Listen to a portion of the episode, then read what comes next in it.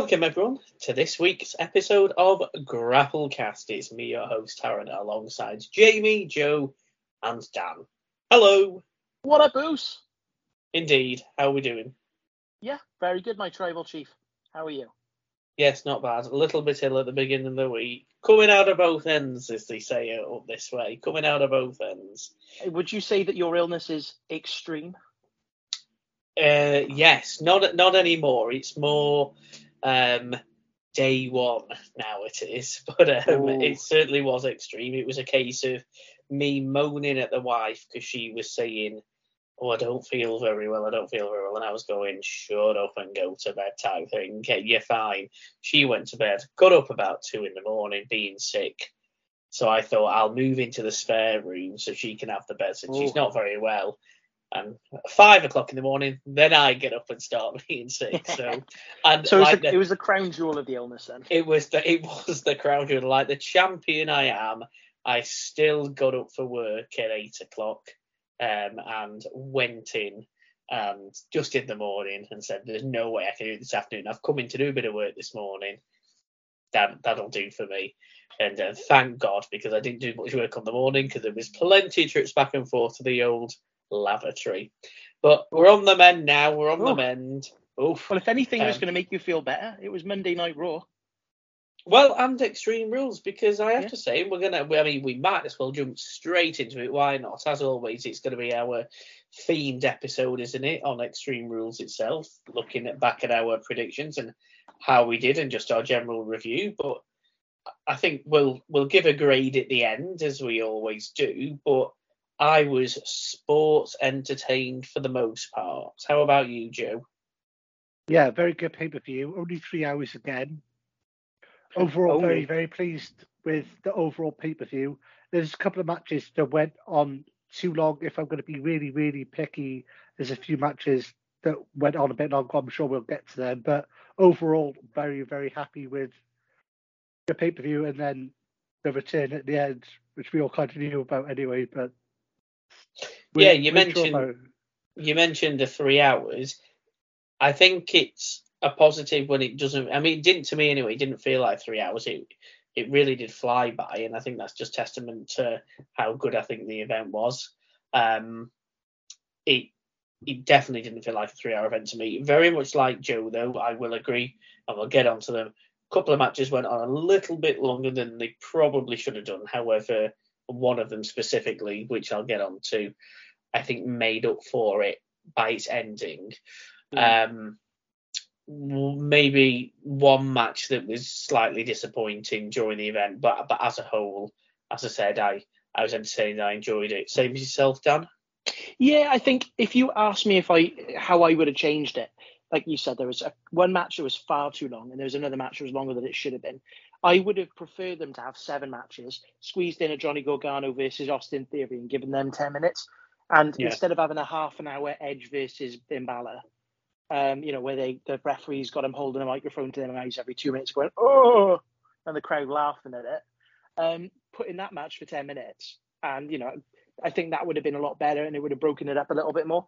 But six matches, three hour show. It's very takeover. It's what Triple H is known for.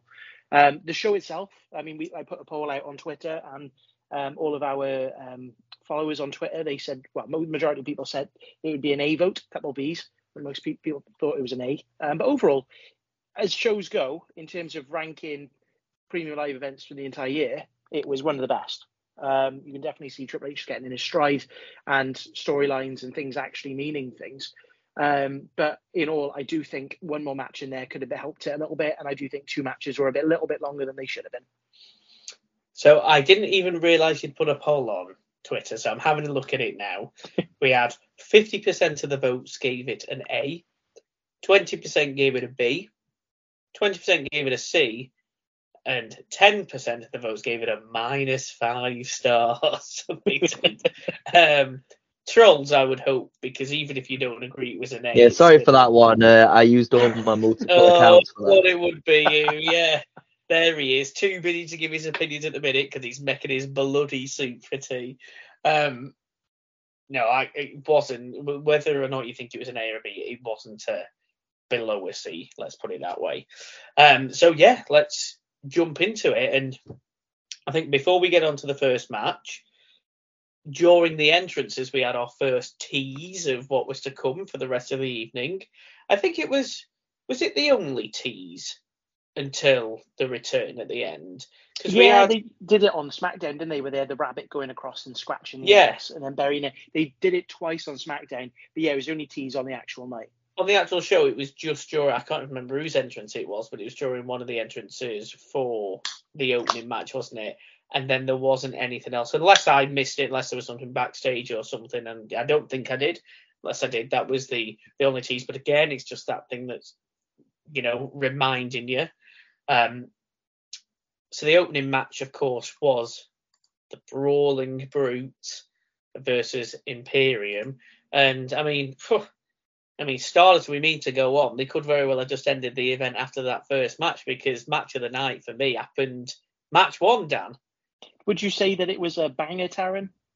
I I would certainly say it was a banger, and, and I would also go as far as saying whilst it's hard to say if it was better, you can't say it's better than Sheamus versus Gunther at Clash at the Castle because it was a different match. Sheamus versus Gunther at Clash at the Castle was a better wrestling match. And certainly, you know, we've discussed it previously in the internet wrestling community, discussed it potentially a, a match of the year candidate. This, oh, I think, is also on the same level, but not from a wrestling standpoint, from you know a well, let, us be honest, a sports entertainment standpoint. It was the good old fashioned Donnybrook match.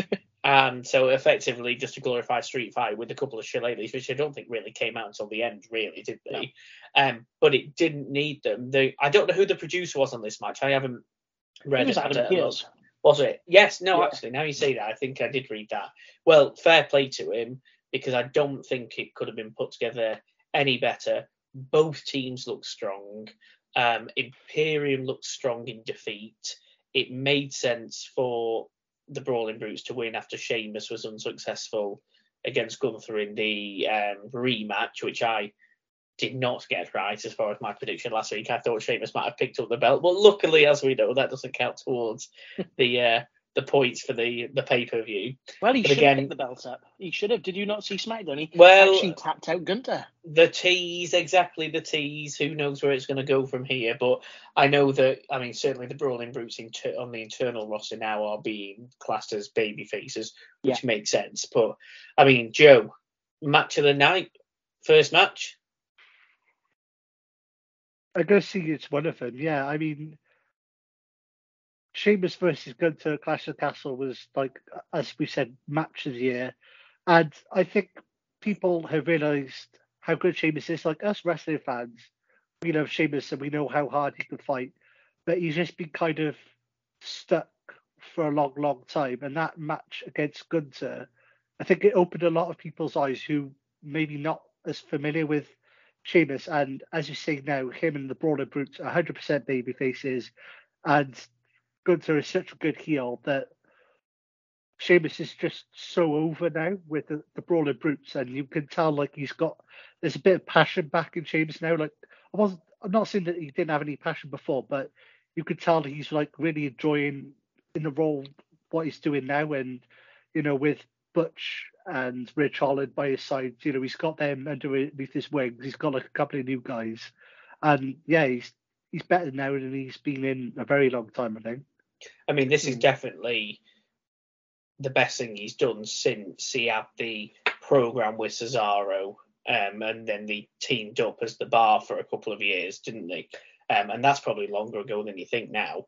And um, so there has been a, a, a good couple of years where he has I think he was injured for a little bit of that time, but then when he came back, he was kind of in a lull, wasn't really doing much. I mean, this is absolutely the best thing that could have happened to him. It has kind of reinvigorated his career to an extent because he's certainly at the tail end of his career. But people are enjoying this, and you know they they need to keep it going as as long as possible. I'd very much like to see them have you know uh, a run with the tag belts. You know, they could do the free bird rule effectively if they wanted to between the, the three of them, or just have two of them. But definitely going in the right direction. Jamie, the opening match were you too busy playing FIFA, or did you enjoy? I was in Edinburgh, weren't I? So I didn't watch oh, it live. Of course This you was were. the first like wrestling event I haven't watched live since God knows when. Um, but yeah, unfortunately, I, I say unfortunately, I was in uh, Edinburgh for Comic Con Scotland. It was a great, it was a great weekend. Um, but yeah, obviously I had to watch it afterwards, and I said it was a, a solid match uh, to start the show. Um, like I said, just glorified street fight. I mean, I just don't get why they just call them gimmick matches. Just call it street fight or a, or hardcore Because it was but- the good old fashioned Donnybrook. That's why the shillelaghs were in action. No, and I agree with what you're saying. I think uh, with Imperium coming up to the main roster and, like you said, having Gunther having that title for so long and trying to build like a strong brand. I know, like you said, they still lost strong, but to me, it didn't make sense for them losing. They didn't need the win, though, did they? Mm, well, neither did Shane. I mean, as long as that feud's over, maybe I don't know.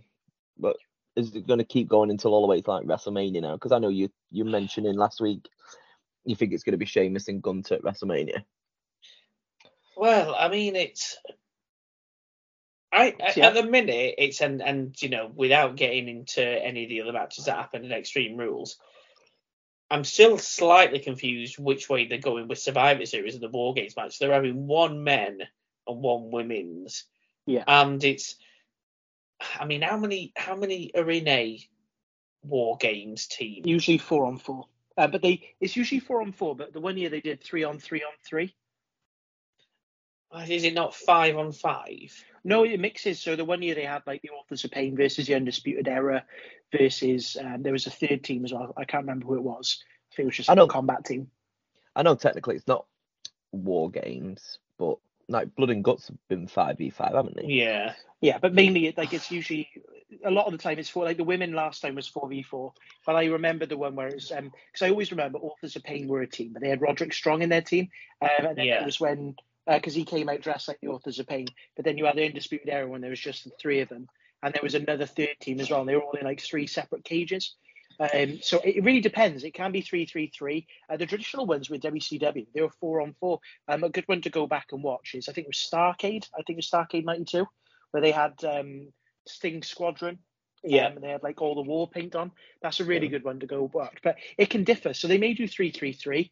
Um, but really it needs to lead to something. And uh, you know, after what we've seen on Raw, and we'll get onto it in a bit. Then we know we've got um, Judgment Day versus um, the OC Bullet Club. Um, but then we've also, you know, what's happening with the Bloodline. With many different. Well, this is the thing, and this is why I brought it up. I mean, if they were going on a three on three, then of course Brawling Brutes Imperium would be ideal to settle the score in, in a War Games match. But I've got a feeling with it being the not not the first, but the first on a WWE branded pay per view, not an NXT one, um, they're probably want to go and go, you know, at least four on I mean- four.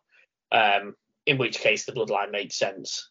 Like you said, it's on, it's that Survivor Series though, isn't it? And the Survivor Series traditional match is five on five, so it would make sense to possibly do a War Games five on five because Survivor Series is five on five.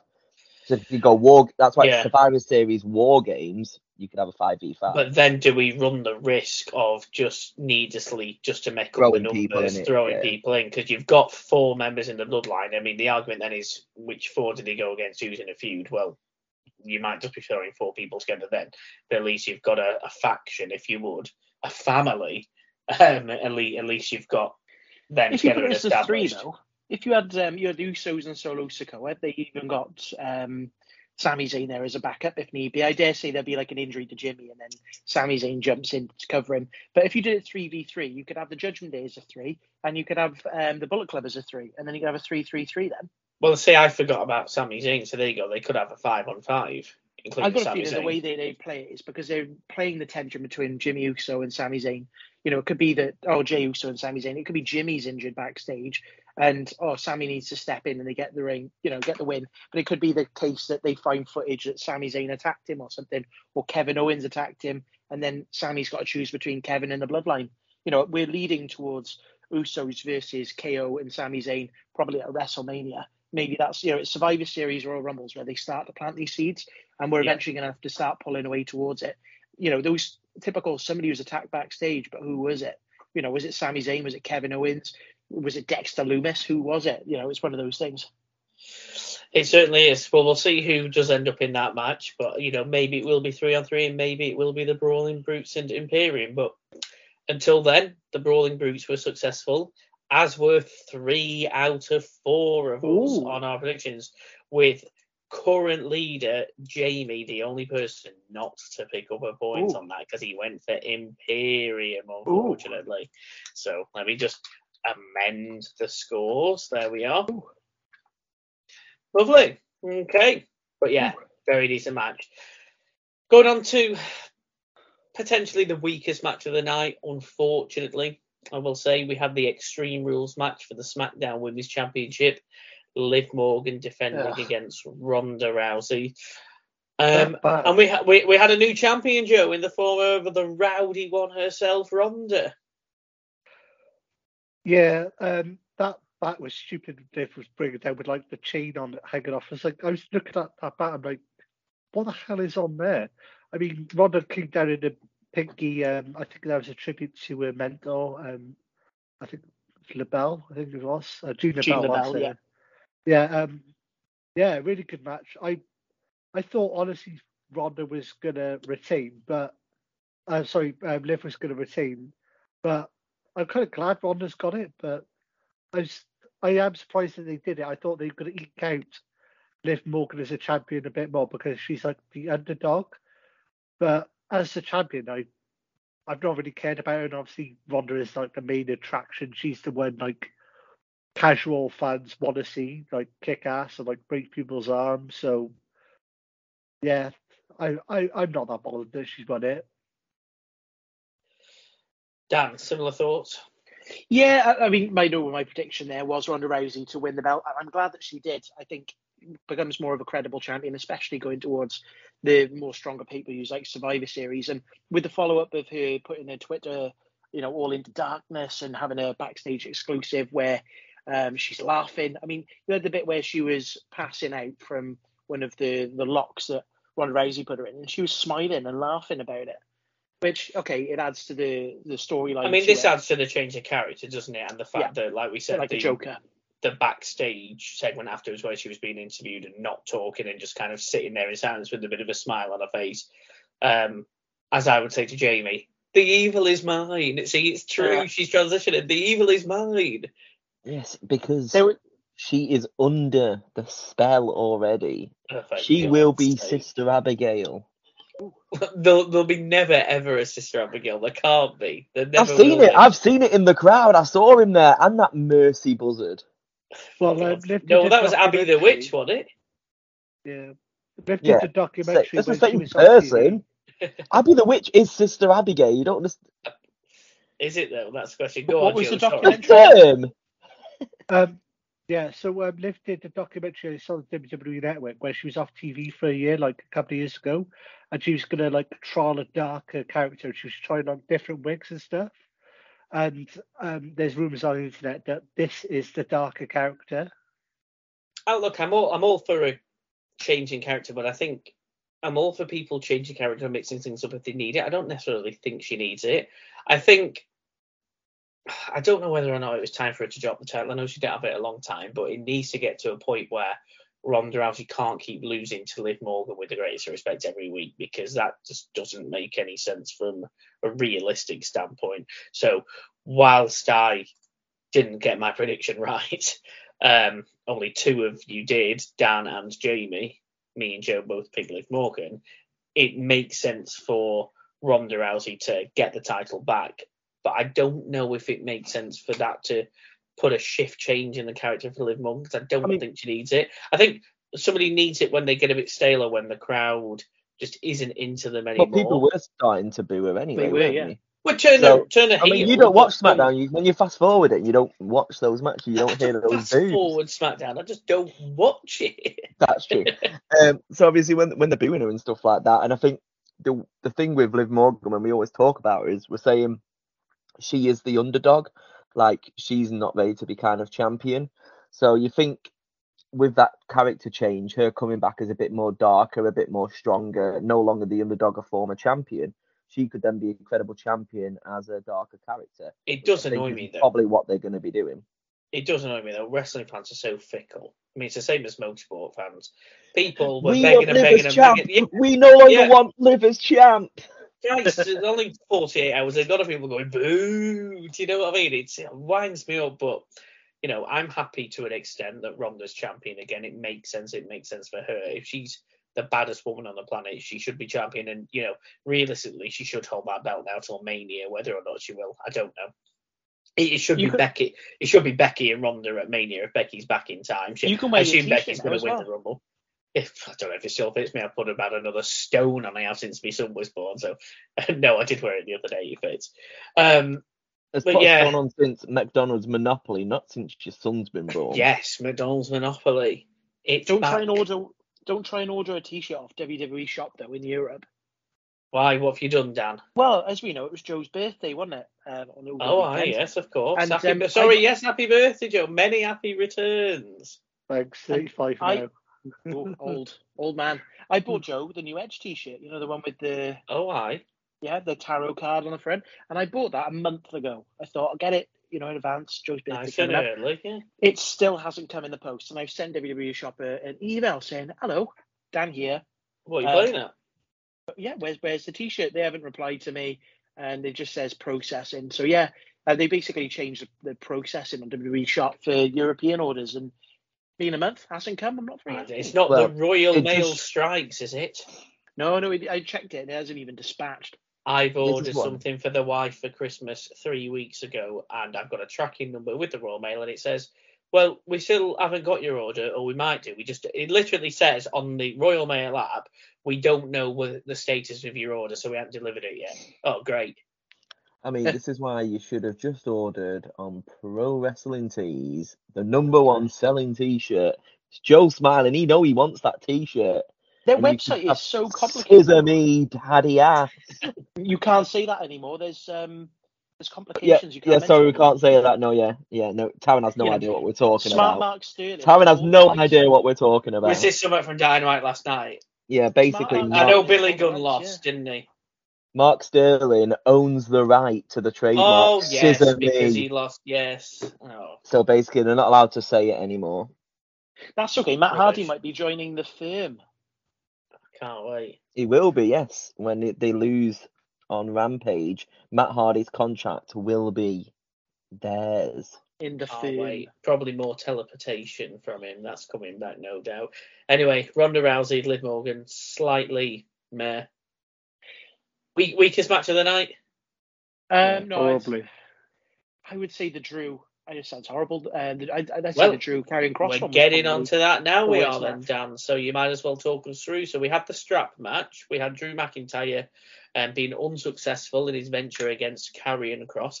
Slightly different rules as well on the strap match. They um, announced beforehand that this won't follow the traditional rules of a strap match, which we know is touching all four corners, which is a strap match. But no, we've gone away with that. They said it's pinfall and or submission.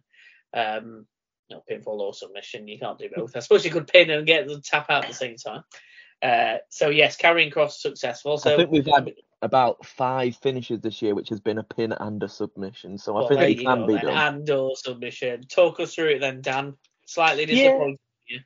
I was disappointed because I mean, you look at a strap match and you've got these big, massive lads beating the crap out of each other. They've strapped together, so they should. There's no distance between them. They should batter the hell out of each other. It should be literally like a Brock Lesnar match where it's over within a couple minutes. But this one went over ten minutes, and Kross did this thing where to win the match, you're gonna have to put the strap on to for the match to start. And then for the first two minutes, he just keeps chucking it on the floor. Commentators like, "Oh, it's mind games." No, it's not. It just makes no sense. Then they spend like 10 minutes flopping around doing nothing. Scarlett comes in then, sprays some pepper spray in his eyes, and then he pins him. You know, you're doing this doomsday. Oh, I'm going to be the end of you. You're going to be the end of me. You're literally just going to sting my eyes and pin me. The storytelling was really good. But then when they had the match, the actual match outcome made no sense because they're going, yeah, I'm the doomsday. I'm the one who's going to stop your clock. You know, I'm going to be the end of your career. How are you going to end my career exactly? Spray me in the eyes. It's not exactly, oh, doom and gloom. I don't look at that and go, I fear Karrion Kross. He's going to be unstoppable. He might actually dethrone Roman Reigns. That, and that's what they want you to be thinking. I mean, the winner of the match made sense, though, didn't it? Because we, we, all went yeah. for Kross. Yeah. We all went for Kross. We all knew Kross was going to win. AEW to, uh, with um, what's it, the Bucks and the guy, the camera guy with the spray. Mm. Uh, yeah, yeah. I, Brandon Cutler. Brandon Cutler, yeah, that's like reminded me of Brandon Cutler spot with the spray, the cold spray. It was just like, rubbish. Well, um, copying AEW again. Scarlett tried to bring out the fireball, didn't she, a couple of weeks ago? And it didn't really work. It was kind of a bit rubbish. Oh, complete, completely missed, and he had to yeah, kind of like roll was, around it. Yeah. Not yeah, it was like a flash, and then he was like, "Oh my god, I'm blinded," and it was it was awful. This match was meant to have us go. Karrion Kross is the one to watch. He's a, a contender for the Royal Rumble. He might main event WrestleMania. You know what? I watched it and I thought, "No, I'm not sold yet." Now I, I know I like, why he was released. Yeah, I like, yeah. I like the idea of him, and I bring back the samurai a, mask. He could be a heavy hitter. I really do think he could be a heavy hitter, and he is something. You know, he passed his airport test. You look at him and go, "Yeah, he's a wrestler. You don't want to mess with that guy." But they sold him as like Mr. Doomsday. You don't want to mess with this guy. He, he nobody can beat him and he looked beatable in this match. He looked like Drew McIntyre was going to slay him. And if anything, this was going to be the match to get him over. He's going to be one of the new people um, that will lead the company for many years. And to be fair, he probably will do that over the coming weeks or months. But this match just didn't do it for me. Interesting how critical you are on the match. I, I'm not as critical as yourself. I, I agree with you on the ending side of things. It could have been stronger. Um, I I can see why they did it. You said this was going to be the main event. Well, yeah, but Joe said the women's match was going to be. yeah, me. Um, I, I, I see why they did it in that way because they I assume they didn't want Drew to you know lose clean. I suppose there can be the cheating from Kross because he's the heel, so it's the you know the, the, the, tactics, the heel tactics. So it makes sense, but they could have come up with something slightly better. They could have ut- utilized it a bit better. I mean, it's a no disqualification match. It's a strap match. Why not just kick him between the legs, low blow him, and do you know what I mean? Just do something that's going to do some damage, like, and they're still yeah. going to cause heat with the crowd. But you know, anyway, I that, that's by the by. Kross won. We all picked Kross, and it was probably the right decision. It doesn't, and we, you know, we've spoken about this already with other matches we've spoken about it previously. They have been quite good lately, WWE, on making sure that the person that's losing doesn't come away looking like a douchebag. You know that they still look strong, or it's not going to harm them. This isn't going to harm I thought any push that Drew's like, got. I thought Karrion Kross kind of like choked him out with like the strap yeah. or like used like yeah. used it as a choker or something like that. That would have been more believable. Yeah, like 100%. Drew Drew doesn't give Drew Drew doesn't tap out or give up. He literally passes out from Karrion Kross like choking him with the strap or across his face or neck or something. I suppose when you got that, yeah. you had that with Ronda Rousey though, didn't you? Having Liv Morgan yeah. pass out, so you couldn't really have that finish twice. And then we had a submission in the main event as well. So yeah, I suppose it had to be but yeah, I agree with you. Um, look wise and with the theme of the match, that makes more sense than oh hello pepper in the eyes, bye bye. Yeah. Okay, well, the fourth match of the night was Bianca Belair defending her Raw Women's Championship against Bayley in a ladder match. Um, and just before we have a quick chat about it, I'll let us know how we all got on. Oh yes, look, there was only one, two people that said Bianca Belair would retain, and it was me and Jamie. So point for me and Jamie on that one. But Joe, what were your thoughts on the on the match? They were billing it as the fact it was the first ever women's singles ladder match. I was yeah, like, there's... not a chance, no way. But maybe it was for a championship. Yeah, for a championship. Right, okay, that makes sense. So there's been women's ladder matches before they'd be like Money in the Banks and they as as Dan said, there's no being championship stipulation, but I actually thought it was really good. And they actually like when you have a ladder match, you usually just started off with like holds and stuff, but in this occasion, they actually went for ladders and used the ladders straight away, which is a ladder Makes match. sense from a booking perspective. So it absolutely. actually made sense for a ladder match to involve ladders, believe it or not. It, it should do, but you, sometimes they don't. And you know, Bayley, you could tell she was like the ring general in this match. She was like beating it from the front, and she was like like ripping bits of lavender off and using them to advantage, like doing backflips with them, and then Bianca Belair, like you could really tell, like she was fighting to win, and there was a good bit of back and forth, and you know Bianca Belair didn't beat Bayley easily, and you know Bayley still looked strong at the end. Of it. Yeah, okay, Bianca Belair won, but only only just. It wasn't like a squash by any means. Yeah, it's very very good match. Confirmed, Dan. Yeah, I agree. I mean, it was a decent ladder match.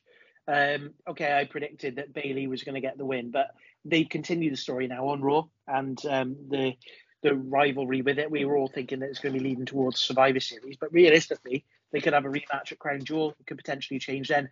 I do feel that that title is going to Bayley at some point, but overall, I'm happy with the result. And yeah, it was good. It was good for the inaugural championship match, women's ladder match. I'm happy with it.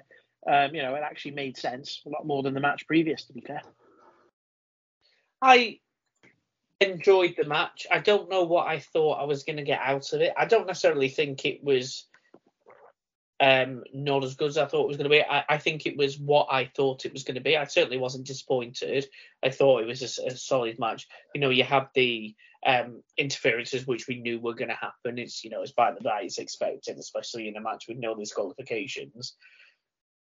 We as I said, two of us got our predictions right as far as Bianca. Two of us said Bayley. I I stick by what I said, and that's why I went with Bianca. I think it's slightly too soon for Bayley to have picked it up. I think she either needs to pick it up around the Rumble or win the Rumble and go on. Even, but I think that's probably going to be Becky if she's back from injury by then, especially with the way that they're going with um, Ronda Rousey at the moment. But yeah, um, I suppose the only thing I can really take from it is really just reflecting what Joe said on the fact that nice to see that they ran and grabbed some ladders because how many times, you know, the idea is go and get a ladder and climb up and grab the bloody belt. Some ladder matches, you don't get them doing that for the first bloody 10 minutes. All they need to stop doing now is having no bugger in the ring and taking half an hour to climb up to go and get it. I'd like to see one day, they'd have to be clever on doing it, a ladder match that only lasts, I don't know, a couple of minutes because somebody there's a bit of chain wrestling. Somebody gets knocked out, so someone grabs ladder and climbs up and just grabs the belt because they do it at a normal, you know, speed like humans move at. Um, but I suppose then, how do you book any other ladder matches going forward from that? But I don't know. That's probably why I'm not a booker. It would go. It would go with the character though, wouldn't it? Like if, if someone like Edge, like the ultimate opportunist, everyone's wrestling and he just goes up and grabs it. If you have the right character, that's like kind of a weasel, like an Austin Theory, who would just kind of like hide outside until everybody's wrestling and just sneak up there and grab it with nobody seeing. Could be done. You just got to do it right, like you said. Well, it's very similar with the old X division matches, isn't it? Where they had the the Ultimate X, where they had the X in the middle, and the skill is not to use a ladder, but to scale yourself across the ropes and get that X. But then they played it that, oh, well, hang on, why don't you just get a ladder and climb it and grab the X? Were like, oh, there's no honor in it. But near the end of the Ultimate X matches, people actually started doing that. Um, you know, I had some criticism uh, to go back onto this ladder match though. It was almost like in stages they forgot that it was a ladder match and their objective was yeah. to climb a ladder and get the belt.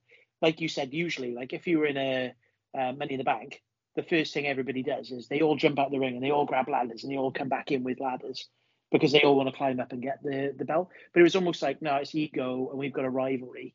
The ladder match stipulation almost it's like the, the referee had to remind him, guys, you remember you you realise that to win this match, all you got to do is just climb up eight steps and grab that thing. Uh, kind of like they forgot it. It almost would have been nice if they actually did see the scramble, almost like a heelish person in the steel cage match, going straight for the door the minute that the bell rings, that sort of thing.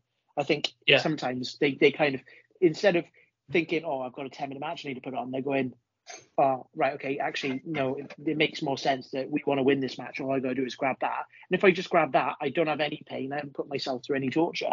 You know, from a psychology point of view, it makes more sense. Yeah. Okay, then. On to, well, the second, my personal opinion, the second best match of the night, and I know what we're all going to get into. We're going to get on to the length. this match went on for 30 minutes. This match went on for ah. 29 minutes and 55 seconds. Now, oh. what I will say about it is, apart from the fact it went on too long, and it was too long, I really did enjoy the match. It was better than I thought it was going to be. The interference not until I, I, say the end, even though the end was about 20 minutes long. But you know what I mean? The the interference at the end was perfectly timed. I'm slightly annoyed with myself on my prediction because whilst I got the prediction correct, in fact, again, only two of us got it right. That was myself and Dan. Joe and Jamie both went with Edge. I'm slightly annoyed that I completely forgot about Beth Phoenix because I said he'll probably quit because they'll do some sort of thing with Dominic and make he'll like take one for the team with Dominic and they'll make it look like they're gonna beat Dominic up and Rhea will come out. I think I said and and mm-hmm. beg Edge to quit to stop him from battering his son and it was all a big ruse, all that kind of stuff. Completely forgetting the fact that Beth could just be there and he could just do it to Beth, which is exactly what they did. But I thought it was um I thought it was a very strong way of doing it. And I really, really enjoyed the fact that after he quit, they still delivered the Con-Chair-To her head, um, just to that that nail in the final nail in the coffin. No pun intended. I hope she's okay. Fingers crossed. I'm sure she is. Um, so yeah. So apart from length, I say apart from length, it went on long, but to me, I'm sure you guys are going to tell me different. It still didn't necessarily feel like half an hour to me. If you'd have told me it went on 20 minutes, that would have made sense. But half an hour, maybe I just enjoyed it more than, than you guys. I'll be honest. It was, it was it, slightly too long. When we watched it, I will be honest, I did skip 10 minutes of it because it got to a stage where I just started cutting bits out. I'm like, uh, right, they need to get on with this now. It went on far too long. What was getting me is it started going like, oh, he's got him in like a little armbar. Do you quit? No, hell no. And then near the end, they had to mix it up. So it was like, do you quit? And then Finn was going, I, I, I, I do not quit. I'm like, oh god, will you stop this? The crowd were actually laughing at it at points. I'm like, dude, come on. But yeah, I skipped a couple bits in this match where it's just like, you're crawling when you could be walking. It's taken a lot longer. It feels like you know, like I said, they could have done with seven matches instead of six, and they've gone, oh yeah, well the main event, the fight pit, you know, we're giving that forty, we're giving that however long, 20, 30 minutes.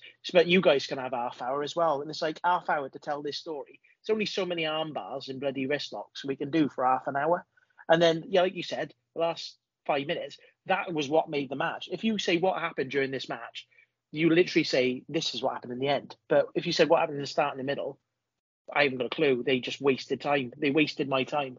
Um, all in all, good match. Solid workers, happy with it. Crowd there really happy with it. But really, if we look back at it, we mention this. We'll only mention the ending of it. Did you watch it all, Jamie? No. I mean, it's it's similar to the like I said. Um, it's just a stupid Judgment Day booking throughout it all, isn't it? Um, because now they're like, we always predict, oh yeah, they're going to win because they're looking strong, and now obviously now we're booking against them, like we're voting against them because that's just the way do we do books, and now they're kind of making them a little bit more stronger. But I bet you on the next pay per view we'll vote against, we'll vote for them and they'll fucking lose. But it makes sense the way obviously they have done it. Realistically, it was the only way. I was trying to figure out a way that Finn Balor would quit, and I think I said last week I had no idea how this one was going to go, but the way they did it made sense. Like I said, bringing Beth Phoenix in there. So, um, yeah, it's all right. okay. And as I said, just the two of us with the point there. So yeah, we move on then to the main event we do, where, long story short, we all got a point for because we all yeah, picked um, Riddle to win, which I'm sure we all agree because we picked the same person makes sense. For me, this was slightly disappointing. Um, I just didn't feel like this didn't need to be in a fight pit to start with. This could have just been a no. cage match. I, did, I didn't feel like they utilized the match itself um, in the best way. And this was the match where how long did it say it went on for? It went on for 16 and a half minutes. I probably left the room for about three or four minutes to go to the toilet and grab something to eat and came back and it and, it, and nothing. Oh, but really okay for you do in that match, but Dan's not allowed to in the other match. well, yeah, but, but nothing nothing seemed to like. How do I word this? It didn't feel like from the beginning to the end anything progressed within the match. And I, I was kind of just sat there waiting for something to happen. And I know they climbed up to the the next level, the, the top, if you want to call it, the ledge, I'll call it, of the fight pit and he got thrown off, and then Riddle did the spot where he like jumped off and landed his back. I mean, that looked like it actually pretty hurt Seth that did. We kind of like landed on his abdomen, so that was a good spot. But yeah, I kind of came out of it went, for me, it, that shouldn't have been the main event personally, Dan. No, well, I actually I thought it, it, should have been the main event. I enjoyed it, and I like the fade out at the end with uh, DC and Riddle on top of the stage. You know, you're thinking everything's all over and we're not seeing Bray Wyatt come out. Uh, but the, the actual match, mark. yeah, the little trademark thing in the bottom corner, we, they've done that before. It's a special Triple H thing. I actually really enjoyed this match. I thought that the storytelling of it was really good, and I think that with a fight pit, it made sense. It's brought it onto the main roster. It's only ever been two before. There's always special guest referees, and you know, everybody before that was going, oh, they're bringing DC in because they're going to be doing DC versus Brock Lesnar and they're going to have their grudge match and they're going to go to Crown Jewel. Then DC comes out and he looks like he's had a couple of pork pies. I'm going, oh, yeah, yeah, he did, didn't he? it's like maybe, maybe not. Maybe he's not facing Brock, and that's why on Raw, that's why we had the Bobby Lashley thing start. But I love Seth Rollins as a tie. He's coming out to RVD's um, outfit, and he's doing the Rob Van Dam pose as he's walking to the ring, and then he got rid of just like, yeah, I'm going to mess you up they had a bit of storytelling at the top where there was like some RKO's and some curb stomps, and they were telling DC to count at the top, but they weren't. And DC was like, I can't do it up there. You're gonna have to come down here. That bit was a little bit stagnant, but I thought all in all it was good. There was a lot of hard hitting action, and for Rollins to win by uh, tap out as well, it kind of puts a nice cherry on the cake and ends that feud. You know, we're moving on to Seth now getting the US title. We're going on to Riddle teasing he wants to face the Bloodline, which makes me think, okay, he's got that stipulation, he can't face Roman for the belt, it kind of puts in the seeds that he might be one of the early favourites to win the Royal Rumble uh, with a with a Riddle getting that because that's the only way that he could take the belt. Um, you know, the people have been building up for, for that for a while. Um, they're kind of planting those seeds, but then again, if Cody's coming back, he's obviously a runner, and if The Rock has room in his schedule, he's also a runner. You know, you think Black Adam's just come out now unless he's filming something else, he, he potentially could be he's there. Already, he's already teased the Roman Reigns match in one of his interviews for Black Adam as well. So. Yeah, this week, didn't he? He said, I am the head of the table, didn't he? Mm-hmm. And he said, happening. well, it's not happening. He said, I'm always there for WrestleMania. And it is in California, which we always said Hollywood. That's where it's happening.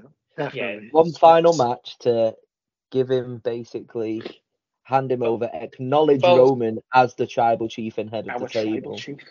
False hope from doing there. He knows what he's doing. It's not happening. Exactly. Did you see that young Roman? You guys all said it was happening last year. One of you, I'm sure it was Jamie, was adamant it was happening last I year. I said it wasn't. It's not happening. California. California. Did you guys see the logo? Do you see the logo for WrestleMania 40 with the cowbell? Yes, and yeah, with the, the Roman the numerals. Liberty Bell and with the Roman numerals for 40 as well, so they're finally going back to calling it, you know, the number that it is rather than just WrestleMania. XL. WrestleMania it's XL. Too big, yeah, which is, I thought, oh, extra big large, but no, XL is Roman numerals for 40. It's too big for one night. Um, so yeah, so we all got a point for that. Riddle victorious. Just about the the thing as well. This is two pay per views. I'm not saying in a row because obviously, but what was the pay per view? It was obviously Clash at the Castle, wasn't it? But yeah I know you mentioned I, I've never watched a fight pit match anyway, but you said they always had special referees. But obviously, to a casual fan that obviously doesn't watch NXT, you're looking at the last two pay per views, main pay per views, if you're not kind of counting Clash at the Castle of SummerSlam, and you're also counting Extreme Rules. They've had two special guest referees for pointless reasons, for no reason whatsoever. Like, why are they there? Jeff Jarrett well, did. Jeff Jarrett was just there just because it was in Nashville, wasn't it? We yeah, didn't do anything. DC and then was Chromeo was, was there. Kind of, yeah, because it was like, why? MMA, like, unless, that, yeah. unless obviously they're teasing something like Jeff Jarrett was doing something like I think we all teased that maybe it was finally the moment to have them win the titles, didn't we? And we thought maybe Jeff Jarrett's going to screw the Usos over, and that's why he's there. That's the only reason he's probably going to be there. And then it was the kind of thing as well. Oh, DC's there to tease that Brock moment, and Brock's coming back, which obviously he did come back on Raw, and maybe they are still going to go ahead with that Bobby Lashley return to his mate DC or something, and no, because they've been teasing that they're going to bring back uh Hurt Business. Yeah, I read that. Too. Maybe DC comes back with that as well. Who knows? But then he's been teasing that, but now they've officially put a new tag team together. They have of R Truth and Shelton Benjamin they were on main event this week, and it, and on the jerseys it says they're now officially a tag team. So I don't know, maybe it's just oh, talk. Unless R-Truth joins the hurt. Well, no, yeah, it could be that, or obviously it's it's gonna be just Bobby Lashley and his manager MVP and yeah. special consort Daniel Cormier or something random like that. Of course. But... Well then, we all get one final point as well because we all successfully guessed it. We knew it was true. We knew it was true. I broke the code. Who returned? And uh, yeah, Dan, were you happy with the manner in which it occurred? Yeah, I thought it was great. Um, there was a, nods to Brodie Lee as well with the blue light, and um, Abby's Abby's mask looked very similar to the Bludgeon Brothers mask as well, um, which was really nice to have the cap. But now they're teasing the Wyatt Six. You know, they've got these special masks made. Yeah, and these people in the corners and stuff. And the announcers going, "Oh!" when the mask appeared on the, the table. And then I think I saw somebody on Twitter go, "Yeah, but how can the Fiend be in the crowd, but then Bray Wyatt's coming through the door? They're the same person." It's like, yeah, well, technically, Sister Abigail's the same person. Huskus is the same it's person. just supposed to be spotlighting the different parts of his journey and career. It's the Wyndham Six, isn't it? Although but they're all saying it could be a group people did in the crowd go mental when it showed the feet because I think they thought that was Bray Wyatt. Um, very interesting mask he was wearing in these promos, and um, you know when he came out before he pulled it off and revealed himself. I mean, the crowd went mad. I don't know who they thought it was actually going to be other than Bray Wyatt. It's almost like, oh my god, it is Bray Wyatt. Well, who else do you think was going to be under that mask holding Different mask though, wasn't it? It was very similar. Like well, that's what I mean. Vendetta mask, wasn't it? You know, like yes, yeah. Vendetta. That looks very similar to that, but it's like a weird rabbit kind of thing. Yeah. You know, it's like who, who, runs the world, and he's got all of these catchphrases coming up. Um, at least they're talking about commentary now. They're like, oh, there was a, you know, on Raw. They were, oh, there's another promo from Bray Wyatt. Wonder what he means. It's like, they oh, come it, on. It was very interesting how they did that on Raw because they were like tonight. Um, and it said on screen the return of Bray Wyatt, but the commentators were going, "We look back on the return," and straight away then I knew because I, I watched Raw Tuesday morning whilst throwing up um, I um I watched it and I thought, ah, he's not going to be on the show. And then, of course, it's been noted that he's basically going to be exclusive to SmackDown moving forward here. So we'll see what happens with that. But Jamie, I know you're very happy because it could very well be tied in. I assume it will be to Bray Wyatt, but the potential, potential the return, return we all want. Do you believe it will happen. I almost put my hoodie on just for this episode, but I thought, no, it's okay. I'll wait until he returns. My hoodie is there, hung up, ready for the moment when he returns. Obviously, he's not going to come back as Bo Leave. Uh, if anything, he's probably going to come back as Mercy Buzzard or something like that. He's going to be one of the characters. But apparently, I saw loads of people saying they thought it was Baron Corbin, didn't they? apparently, it was Baron Corbin who was there in the crowd yeah. Mercy Buzzard. Can it not be Bo Wyatt? Well, no, it would be Wyndham, wouldn't it? Oh, Wyndham. Well, yeah, yeah. There, there's lots of rumours about who's gonna, as Dan said, like that Bray Wyatt's gonna have his own faction, but it's not gonna be the Wyatt family, it's the Wyatt Six, and then the the characters have become human almost. So each each uh, like Huskus the pig is like when he was husky and Harris, but like they're going to be like they actually become like their characters are going to be like wrestlers. So apparently, Huskus the Pig is Joe Gacy from NXT. Mercy the Buzzard is Grayson Waller from NXT. Like Dexter Lumis is rumored as well, and Liv Morgan and Bo Dallas is going to be involved as well, apparently. I don't think he'll be Dexter Lumis because he's in a, that yeah, ship yeah. has sailed. He's in the feud with the Miz. He's on Raw. I, I, don't think that's gonna. I don't think with the other two as well. The NXT names. Joe Gacy's in a stable called Schism, and they're recruiting new members and they're feuding with um, uh, Cameron Grimes. And then uh, Grayson Waller just doesn't suit his character. He's like a, a playboy character. You know, he's social media to be in like a darkened thing. I think it was just the Hawaiian shit. I've heard Dominik Dijakovic rumored though, and I think that's a very good strong name for it. Whether or not this has got any connection, I assume it will be by one of the names. But last week, WWE filed two trademarks for two names and terms. One of them being Uncle Howdy, and the other one being Uncle Harper, which of course is no longer with us anymore. But could that potentially have something to do with it? Yeah, maybe. Um, and I think it, it, it, sounds very similar to the old Wyatt family thing, the Bludgeon Brothers. I can't see Eric Rowan coming back, uh, but yeah, Harper. No. could just say that it was a family member of it. Fair enough. All right, yeah, then. Well, obviously you're forgetting as well. Bo Dallas and Liv Morgan are together as well. That's very true. Well, the evil is mine. The evil, the evil is mine. Is mine. I can hear that baby crying in the background. Can you hear my son crying? He's downstairs. He's ready for beddy as it's nearly his bedtime. Um, the points then. Jamie, 59. Dan, 50. Whoa. Me, 49. Joe, 46. So slip down slightly. Dan, I'm within a point of you. Nine points in front Jamie with just two pay per views left. Crown yeah. Jewel, the Crown Jewel Jack. And Survivor Series. the Survivor Series Jack. There we go. Quick roundup then before we quickly discuss Raw before our quiz. Letter grade, Dan. Um, I would go with a. I know that our audience said nay, but I would go with a B, like a, a seven out of ten. I think.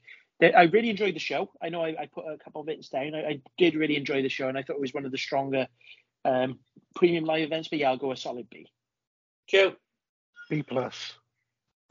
Jamie. C plus. Oh, I'm going with a B plus. I am. I was thoroughly sports entertained. Right, Raw then. How do we tackle this? We might as well just look at the points very, very happy with Seth Rollins' um, win as United States champion, of course, by a beaten Bobby Lashley, Bob the Lash, which we'll get onto in a moment. But I very much enjoyed the reason of why he won the belt because he said, well, the reason I tapped out to Riddle was tactical because I knew I had a match for a championship the next day. So I thought, well, if I tap out now, I'll be fresher for the match and win the title, which I did. So I thought that was very clever and way to, to book it second ever only Grand Slam winner. There yeah. we go. And who is back, Joe? The OC. The Luke well, I was on. I was on about Brock Lesnar, but that's yeah. I was going to say Brock Lesnar, but all right. but, but yeah, he's back. It finally. I know you've alluded to it on the pod before, Dan. There's been a contract in Bobby. Uh, there's been a clause in Bobby Lashley's contract ever since he came back a few years ago that he got a match against Lesnar. It's not going to be for a title. It doesn't need to be for a title. Um, I assume it'll be Crown Jewel to keep the um, Saudi Arabian people happy, the the princes. But yeah, we're finally going to get Brock versus Bobby. Um, I, is, is Bobby the face and Brock the heel? I don't think it matters, does it? I think it's going to be, um, you know, you've got Cowboy Brock and he's got like a cool edge to him. Um, I think I think it'd be like a neutral sort of fight, but it's the fight that we all want to see. It's the battle of the Titans. It, it is. Matter who's I think that if you're going to make Bobby Lashley drop the belt, instead of having a cheap roll up, that's a good way to do it. He takes three F5s, a Kimura lock. He's absolutely bad, and Seth's an absolute weasel. I was like, oh, you're not, you're not loyal to your country. You're not a soldier. And he comes yeah. in. It's almost, it felt like a cash in. It was really exciting to watch. And I got to be fair, this is probably in the top five strongest Raws of this year. Yeah, no, I enjoyed it, and uh, I assume Brock Lesnar is going to beat Bobby Lashley. Normally, I'd say the other way around, but Brock's lost quite a few times in a row now, so I think from a booking perspective. we'll find out in a few weeks sense, when we do our predictions. We, you certainly, you certainly will. But Joe, you were alluding to the fact that AJ Styles looked like he was going to join the Judgment Day, hugged Finn Balor, and then said, "No, I wasn't talking about you as my family." And then we got the return, Joe, of Luke Gallows and Karl Anderson. We certainly did. Now, are we happy to see them back? Because controversially, I'm going to say I'm not particularly bothered because I didn't necessarily I didn't necessarily find them that entertaining, but that's because they weren't booked very well during the previous regime show. No, um, and they're one of the best tag teams in the world. You know, they've been in New Japan, they've been in Impact. Has he been in AEW? That uh, Jamie, I'm not sure. Uh, they've just been around. I think they've had one match. Yeah. yeah. Yeah, so they've been everywhere. Um, I think Karl Anderson is like the neverweight champion in he New Japan Pro Wrestling. Yes, yeah. Um, They'll, so, have to vacate that. Well, so we know who's winning that match, don't we? I don't know, but I've seen it online online on the dirt sheets past couple of days, like rumours that the OC are coming back and that they've been spotted with AJ Styles and they're going to be on Raw in the next couple of weeks. Oh, that'd be cool if that happens. They're literally on the Raw after Extreme Rules they turn up. I went, mm-hmm. well, I know it's rumored they were coming back, but they must have been they must have seen the link and went, well, everyone knows about it anyway, so we might as well do it now. Yeah. So as we know, you know, AJ Styles has been trying to be recruited by the Judgment Day for the past couple of weeks. He has no friends, so what better friends than Luke Gallows and Karl Anderson? And then with the Judgment Day, then got Finn, and obviously Finn is the original founder of the Bullet Club. So you've got the oh yeah, well, used to be in our club, and now you've got your own thing, and you know that they've already got inbuilt storyline.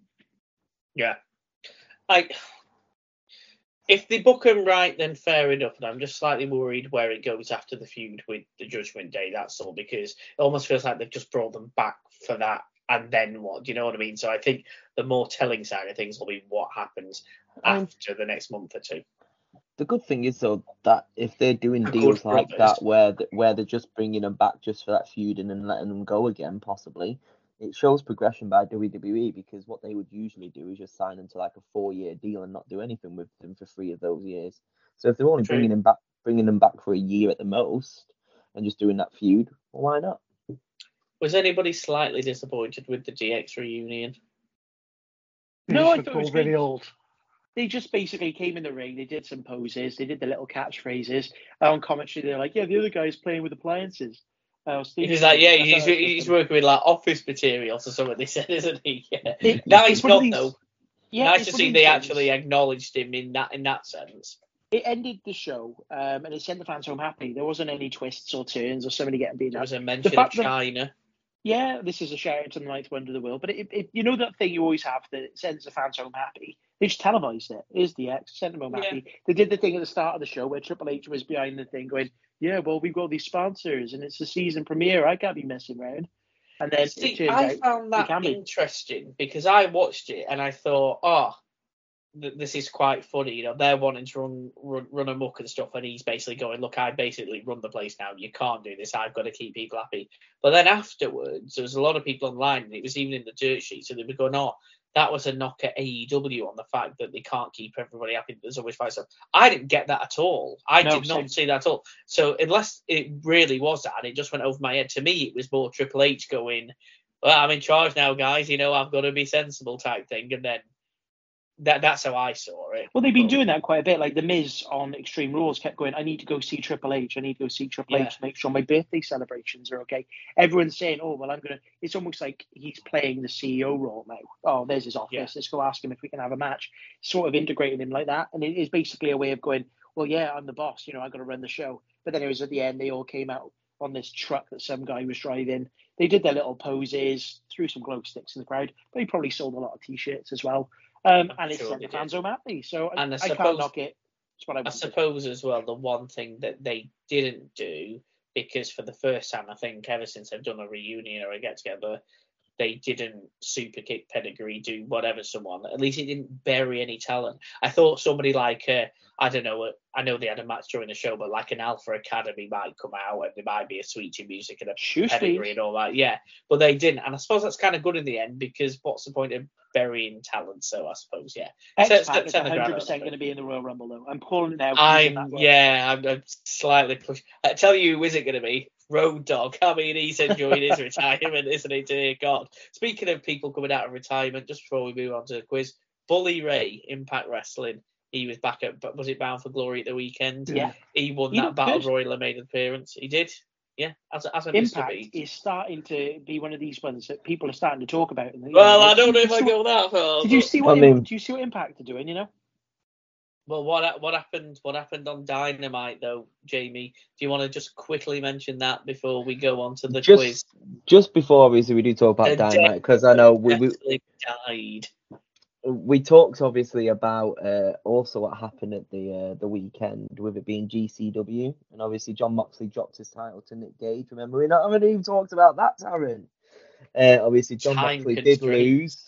Um, Jon Moxley lost the title. Obviously, he came out with um, was it Will Morrissey came out and basically cost him the title. So obviously mm. keeps that feud going from AEW.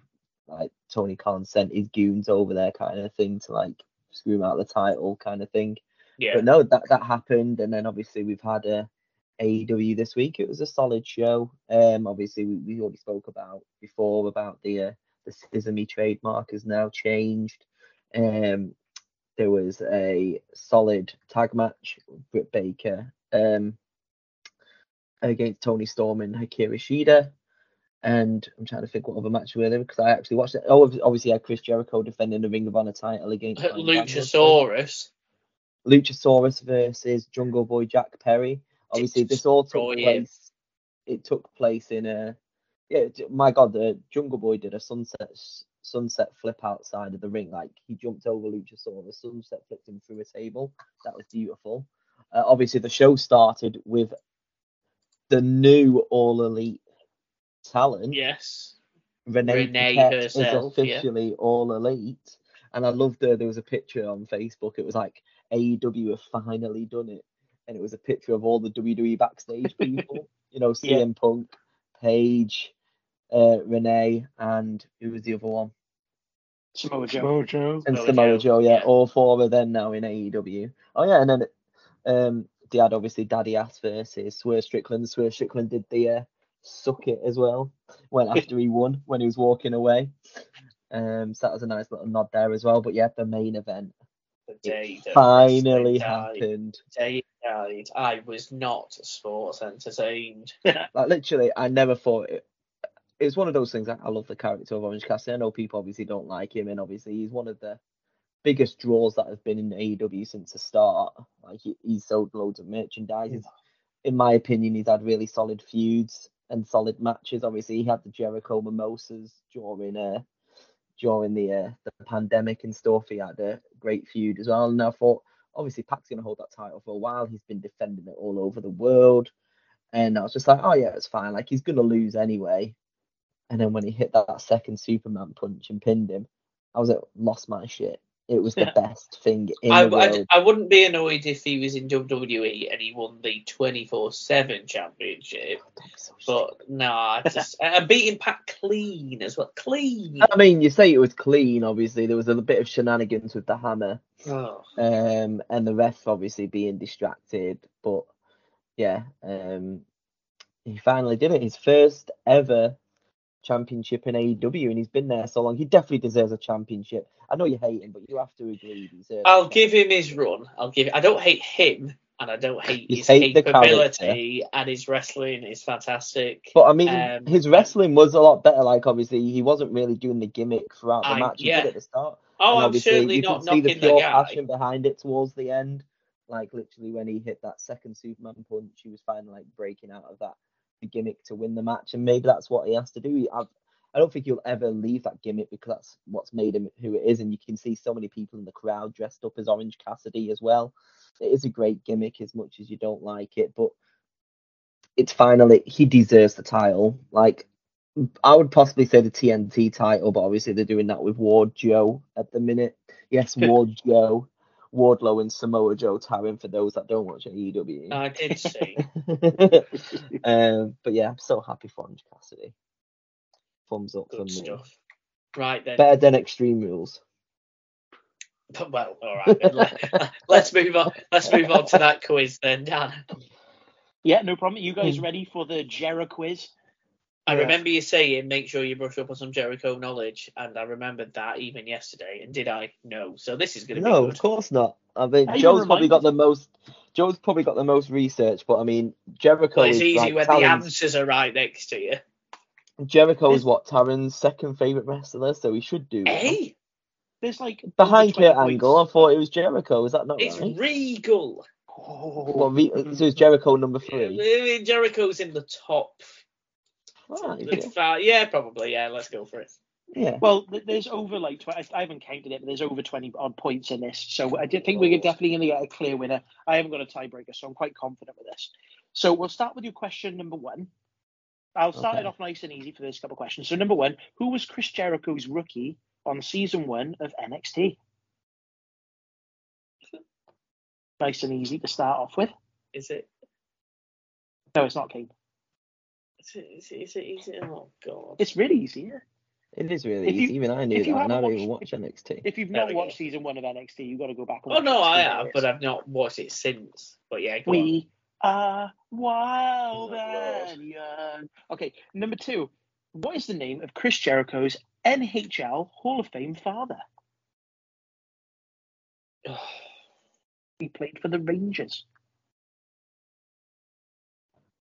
What what does it begin? Not going to tell you that. Not going to tell you that. Okay, number three, even easier. Who did Chris Jericho face in his first ever match? In WWF or WCW? No, first ever, ever, ever match. First ever, Um, ever match. Yeah, 1992, he made his debut. Okay. Stampede Wrestling was that where he used to wrestle in his in his first ever match in Calgary? Yes. Okay, number four. How many occasions did Chris Jericho win the WCW Cruiserweight title? Okay. Brilliant. Okay, so with this one, there is six answers. Um, so in 2009, Chris Jericho won the Bragging Rights Trophy. But which six men? rights. Which six men were on his team? I'll give you a clue. There was a tag team, um, and there was four people that are just random superstars. What I would say is, if you're not sure, think of 2009 and think of who would have been What- what- around Was it Raw or SmackDown? Can you give us that? SmackDown. It was It was- SmackDown. it was And there was a tag team. There's a tag team and there's four other individuals. So there's seven people in the team. Jericho was one, four other individuals, and there was a tag team. Uh, just name the six people. You get a point for each. There isn't a tag team uh, name, so I'd want their individual names. Yeah, Oh. okay. Well, there technically is a tag team name, but you'd call them by their individual names. How many? Six. Six in total, yeah. So 2009 SmackDown. Just think of six people from SmackDown that includes a tag team. Jesus Christ. Um, Oh, God. Well, like it should be so easy, but it's not on the same level that'll do.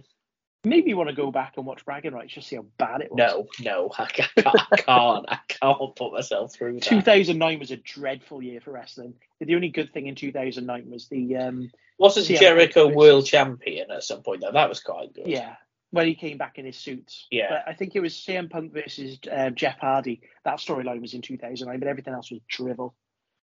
Okay, your question number six. How many how many times has Chris Jericho been awarded the Wrestling Observer Wrestler of the Year? Oh, easy that So- one. He's had what a 20, 25 year career, Yeah. 20, 30, 30 year career, 30 year career. How many times has he been Wrestler of the Year by the Wrestling Observer?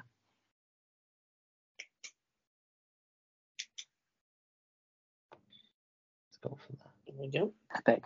Okay. Um, number seven.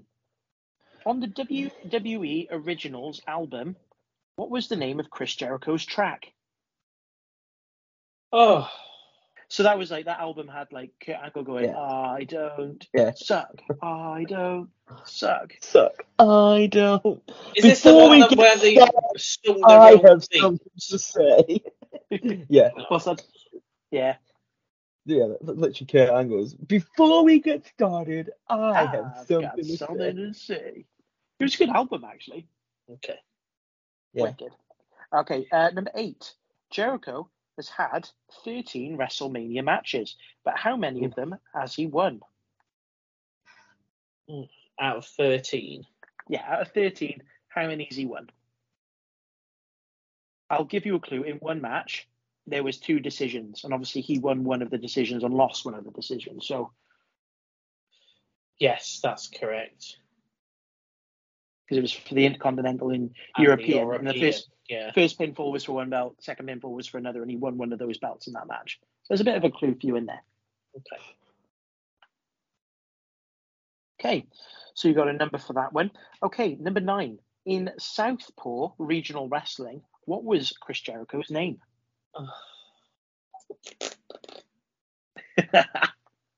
I haven't I- watched it since on YouTube originally. I looked at IMDb. I was trying to find like people he's played in films because I know he played somebody in Sharknado 2 and he was in the Jay and Silent Bob movie. But Jay and Silent Bob, it was like clan leader, and like in in the Sharknado, it was like passing tourist. Just he hasn't had like characters. MacGruber, who's just like paid assassin. So this is one where he had a name. Oh, but number ten, this is with eleven points. Oh. Jesus. So, do you guys remember the classic promo, "The Man of a Thousand and Four Holds"? Uh, name thousand and four. I've watched this promo and I wrote down every single hold that was mentioned in that promo. Oh and there is 11, 11 holds that were mentioned in that promo. There was one that was mentioned twice. That just counts as a point. I'm sure um, you can work that out. It used to be in our old intro to the show. Um, but yeah. can you name me the 11 moves that were mentioned in the classic when 1004 holds by Chris Jericho? No. Oh, I don't expect anyone to get 11 out of 11 because there's like one in here who didn't even finish a sentence. There's a couple in here that just oh. don't make no sense. There's one of them in here that's just a noise. So I don't yeah. expect anyone to get 11 out of 11, but I thought it was quite a fun question. I've just written if, down six. If you actually Google the 1004 holds, somebody's actually written holds for every single one and filled in the ones where he's given the numbers. Wonderful. Which is great. Yeah. Let me know when you guys have had enough time, and then I'll go. You might as well go through the answers whilst we write answers for the last one. To be honest. Okie dokie. So we'll start with your number one. I'll go in random orders. I'm pretty sure you'll all get this one. So number one, who was Jericho's rookie in season one of NXT? Taran, who have you got? I don't know. I can't remember. So I said Wade Barrett. Jamie. Yeah, of course, it's Wade Barrett. Oh, okay. And Joe. I'm afraid I've got some bad news. No, that's wrong. It wasn't bad news, Barrett. It was Wade Barrett. I'm sure Joe wrote down Wade Barrett. Yeah, it's Wade Barrett. Number two. Put Stu Bennett. I saw it. What's the name of Jericho's Hall of Fame father? Uh, Jamie. Uh, Ted Irvine. No, he's wrong. He's right. Yeah, he's right. i know that. Although I put Teddy because he was known as Teddy Irvine as well. Teddy and Ted are the same thing, so that's fine. Okay, uh, number three. Who did Jericho face in his first ever match? Taran. Um, Pegasus Kid, Chris Benoit. Nope. Jamie. Ultimo Dragon. No, I know Joe will get this. Lance T. Storm. Oh, of course, it was, it was Lance Storm. Storm. Hence their ECW um, bloody feud as well. Yeah, they they trained together. Um, They were the only two standouts in the Calgary Heart Dungeon. That's why they had the first match against each other. Number four, how many occasions did Jericho win the WCW Cruiserweight title? Joe? Four. Jamie? I also went four. And Taran? Once. Oh, it was four. I honestly didn't think he won it that many times. Question number four, the answer was four. Okay, number five. In 2009, Jericho won the Bragging Rights Trophy, but which six team members were on his team? Um, I tell you what, we'll go with Jamie first. Who have you got? Uh, Kane, Matt Hardy, Jeff Hardy, Cody Rhodes, Finlay, and Sheamus. You got three out of six. Taran. I went on a similar aspect to Jamie thinking, well, it's team versus team, so it'll be a mix of and heels. So I went for Finlay, Cody Rhodes, Miz, Morrison, Kofi, and Evan Bourne. You got one out of six. oh, and Joe? Matt Hardy, Kane, Finlay, R-Truth, and um, Dave Smith and Tyson Kidd. Joe's got six out of six. What? it's Matt Hardy. Because you probably Finlay, watched it. R-Truth, mm. DH Smith, and Tyson Kidd. Or he just looked at his Wikipedia before probably, coming. I'm very yeah. sure he did. Yeah. yeah. So yeah, DH Smith, Tyson Kidd with the tag team. Okay, number six. Uh, how many times has Jericho been awarded Wrestler Observer of the Year, Wrestler of the Year? Uh, Joe? Three. Taran? None. Jamie? Zero. Nope, he's won it three times. Oh, I'm, I'm going home. Number seven. On the WWE Originals album, what was the name of Jericho's track? Taryn? I, I don't know. I got slightly confused because when you said it was the originals uh, and then you mentioned Kurt Angle sung his own, I thought, does that mean did Jericho sing his own then as well? So I don't know. So I just put the Saliva song "King of My World." That's, That's what guess. it is. It's King. Is it King of the World, isn't it? King of My World. Joe, what did you put? Don't you wish you were me? That's the one. Yeah. It is. Don't you Ah, wish you were me? Yeah. of course it was. Do you, I, do you know what? I haven't again. I haven't listened to well. that since then. Yeah. Okay, number eight. He definitely many- sang King of My World on something though, right? Oh, he did. Yeah, yeah, he definitely Yeah. did it. I think that was on a different album. I think that was on like a Yeah. anthology album. Uh, Yeah. Number eight. Jericho's had 13 WrestleMania matches, but how many has he won? Joe, don't know, five. Karen, Nine. you think he's won a nine out of his 30 matches? Yeah. And Jamie, I also went for five thinking Money in the Bank matches. He's- he's AJ in, like, Styles, Steamboat and the Legends, Yeah. Kurt Angle and Chris Benoit in that mm-hmm. triple threat, William Regal and Edge. Shawn. That's five. Oh no, Shawn beat him, didn't he? Yeah, Never and then afterwards he. So it was five. and rode him. Yeah, fair it was five, yeah. Number nine in Southpaw Regional Wrestling. What was Chris Jericho's name? Jamie. Smoky Joe. Smoky Joe. Taryn, I, what you got? this. I I didn't put that, so I can't remember. And Joe. Clint Bobsky. It was Clint Bobsky. But I'm going home. Someone's either Literally, Googled it Joe's gonna get every answer, so- single one right here. He's gonna get maximum points. The way Joe's going, he'll be able to name all 1,000 or whatever it is. If he can, that'll be a bit of a surprise. Um, okay, name the holes in the 1004 promo. Shall I just tell you the names and you guys can tell me how many of them you got? Yeah, go on. No, I want to see. Go on, Joe. How many of you I actually got? All right then. Go on, Okay. Joe, you do yours. Um, arm drag, arm bar twice. Um, moss hold three-handed family, Scandinavian spinning, near fold, right-handed punch, left-handed punch. Nah, Here's I been of think so. that. Shooting Star Super Press, the Canadian uh, Superstar Super Wizard, and the Nerve Driver. Yeah, Mm. I'm, I'm not having that. A couple of those were near, but not quite. So I, I wouldn't give you a point for a couple of those, but there, there was quite a lot there. Um, so the ones that they were were arm drag, Got arm that. bar, Got that. Yeah. twice, the moss covered, three handled, family gradunzel. I Piss think off. Joe just said three three handed, so couldn't give you a point for that. Um, the Saskatchewan spinning nerve hold, the shooting star staple super press, right handed punch, left handed punch, the Canadian, and that's where the music cut over him, Yeah. um, Jericho screwdriver, and super wizard. So two. I'm on off track. I'm surprised you didn't get. One, two, three, four. Oh, there there's you any go. point counting. No, I got five. I got five out of all that. Yeah, Uh, terrible. one, two, three, four, five, six, seven, Joe, did you get twenty Seven. odd? eight, nine.